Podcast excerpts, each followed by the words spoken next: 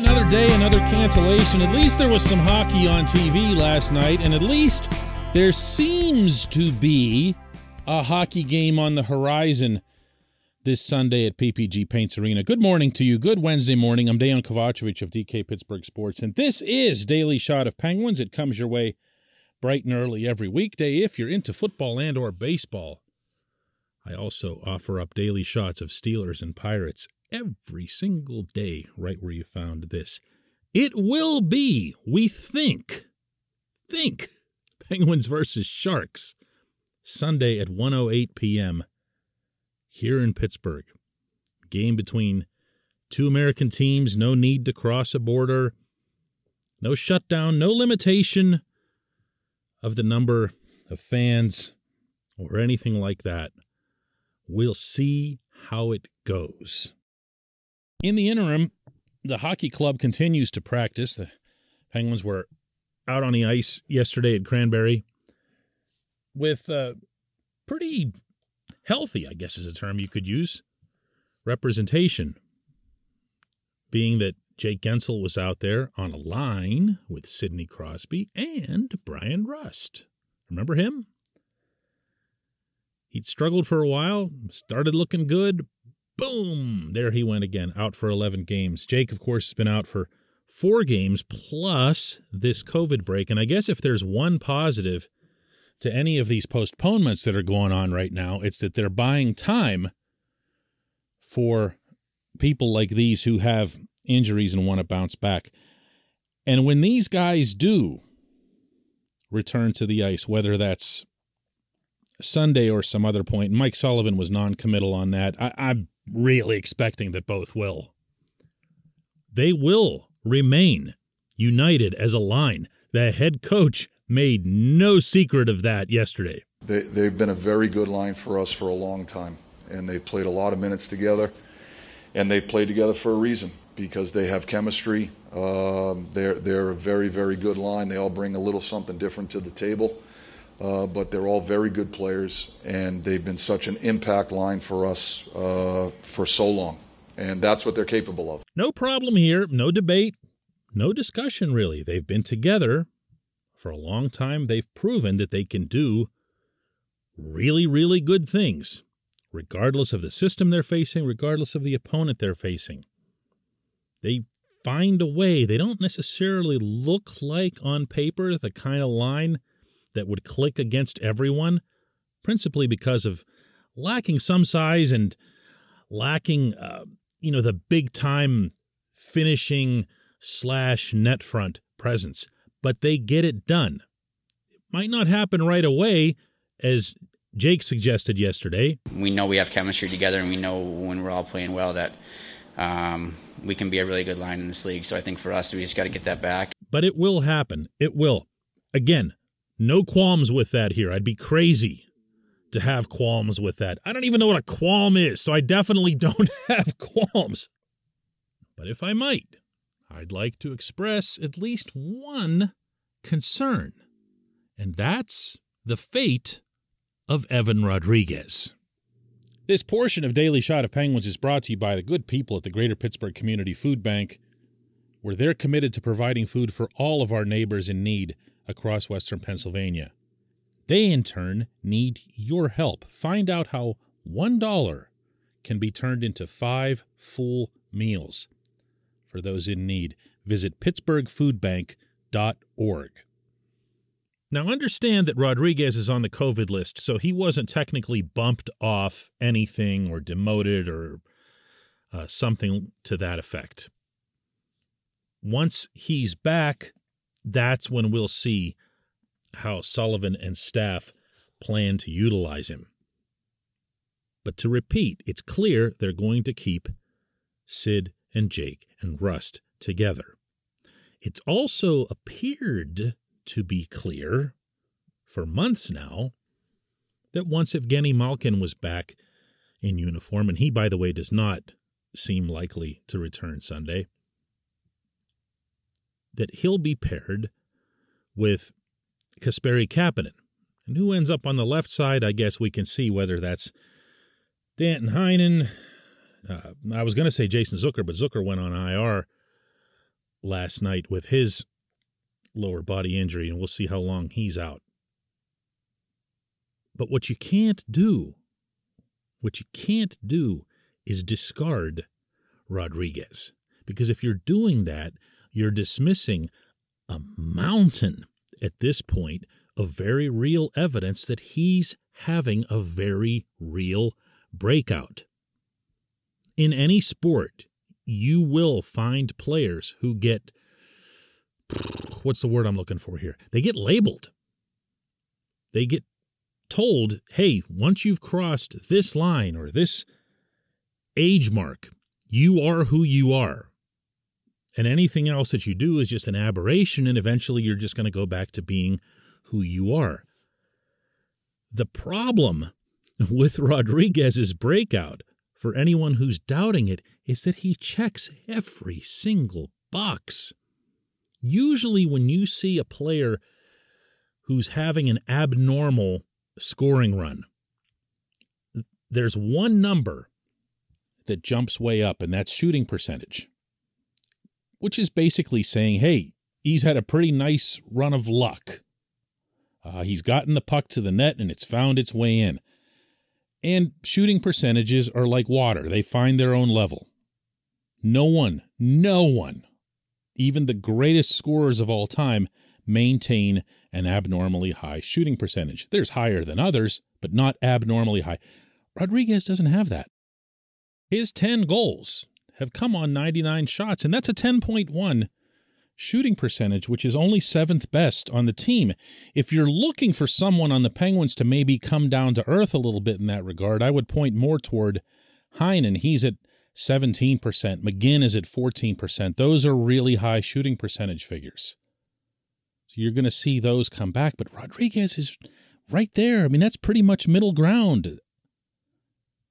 And all of his other metrics, advanced or otherwise, point to his having become an outstanding, all around 200 foot player who additionally is scoring goals at a reasonable rate relative to the rest of his performance. You do not put this player in a box, in a closet, and wait for the next time you need him. You don't minimize him. You find a way to make sure he's getting on the rink. In every situation that he is currently. So maybe, just to throw this out there, one of the ways that you can mitigate this is okay, you leave the Sid line alone and you go ahead with your Gino and Kapanen thing. And because Gino is who he is, he would never be considered to be on a third line, right? Right. Okay. So you call that the second line. But in fact, the line that you would utilize more often, and for the foreseeable future, you would think that Gino is going to need a little bit of time and adjustment period anyway. You have Jeff Carter with Rodrigues and, you know, whoever, Drew O'Connor, right? On that side, maybe it's Heinen, I don't know.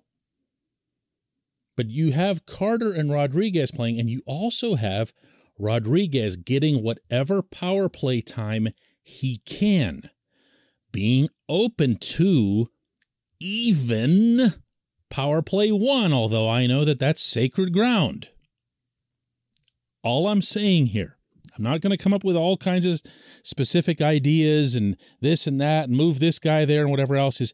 It has to be a priority for this head coach and this coaching staff to ensure that they aren't the ones who bring Rodrigues back to whatever passes for reality. When we come back, just one question.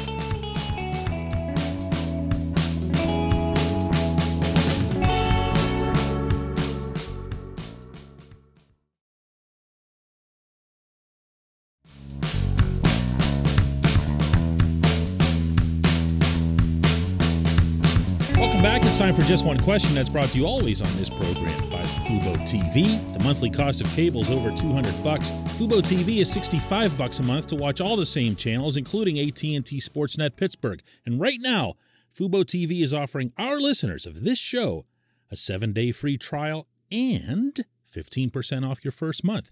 Just go to FuboTV.com slash DK. FuboTV.com slash DK. And today's J1Q comes from Jeremy, who asks Any chance the Penguins trade one of Rodrigues or Heinen by the deadline, given that they're both due for somewhat large pay increases at the end of the season? Yeah, they are. They are. Good for them. This is one of many reasons that sports executives love one year contracts because they're fairly certain they're going to get that athlete's best, both physically and mentally, which isn't to accuse either of these two players of having been less than that before. But yeah, they're they're locked in. Uh, they're different types of players, but they're both producing. And again, especially as it relates to Rodrigues, I mean, he's elevated his status to being I mean, don't laugh. A number one forward, you know, first line forward. The numbers don't lie. They really don't. They can't be manufactured in this stuff. He's been, by some measures, one of the top 10 or 15 forwards in the NH of L through these first three months. It's been very, very impressive. Ideally for him, it'll last. And ideally for Heinen, he'll continue to maintain a good shooting percentage with that solid finishing touch that he shows. Not ideal for the Penguins, though, as you point out, because it'll be very hard for them to keep one or both. And this really is part of the dialogue that they'll need to have with both Evgeny Malkin and Chris Letang. I'm not going to turn this into a uh, it's one or the other, or it's you know the the core versus the younger guys or anything like that. But the NHL's salary cap is not going up, not for the foreseeable future because of the pandemic. It's going to stay the same, and the Penguins, as we are speaking right now, are banging their heads on it you can look at the rest of the roster and say, where else might they cut? What else might they do? We can revisit the whole dialogue about trading Marcus Pettersson and using P.O. Joseph instead because P.O. would cost a quarter of what Marcus does. Um, you could look at moving Brian Dumoulin. You know, that's $4 million. You could also look at Jeff Carter's future and say, all right, he's 36 years old. Who knows if he's even going to want to continue playing? You know, that's another three. There's a lot of different moving parts that'll have to be addressed. And also, there's a lot of season left between now and the playoffs. And there's a lot of time for Ron Hextall and Brian Burke to look over the entire situation, see who else might rise up, who might make someone else expendable. Let's say, for example, you know, if Drew Connor rises up, who else could be deemed uh, someone that you could move? And, and don't say Jason Zucker. Nobody's taking his $6 million contract. You're just stuck with it. But maybe you move a Kasperi Kapanen or someone like that. I'm just throwing a bunch of names against the wall right now to let you know that it's not just a Gino and Tanger thing. I can say this, though, with certainty. If Rodrigues continues to be this type of player, you make him the priority. You find ways to deal with the other situations separately, but you make him the priority. Whether or not you do it in season doesn't matter. Whether or not Rodrigues feels some kind of special attachment to the franchise because they're the ones that gave him his chance to make his breakout. All of that's down the road. I don't think any of it'll happen in season. I don't know of Hextall's precedent for this sort of thing, and I don't know if the pandemic would impact any of that, but I really don't think you're going to see them doing things in season. And if they do, it wouldn't be Rodrigues before the core guys. You know what I'm saying? Still, in all, this is where you have to be placing your priorities. If you're this team, you found, not these guys, let's give Jim Rutherford the proper credit. You found a player who's younger, who's energetic, who's everything that you'd want from someone within the Mike Sullivan system. And you found him without having to draft and develop and everything else. That's that's that's gold. You do not let that player walk. Heinen is I, I don't want to put Heinen in the same bracket. Heinen's been really good. He hasn't been Rodrigues. Uh, I appreciate the question. I appreciate everybody listening to Daily Shot of Penguins. We'll do another one tomorrow.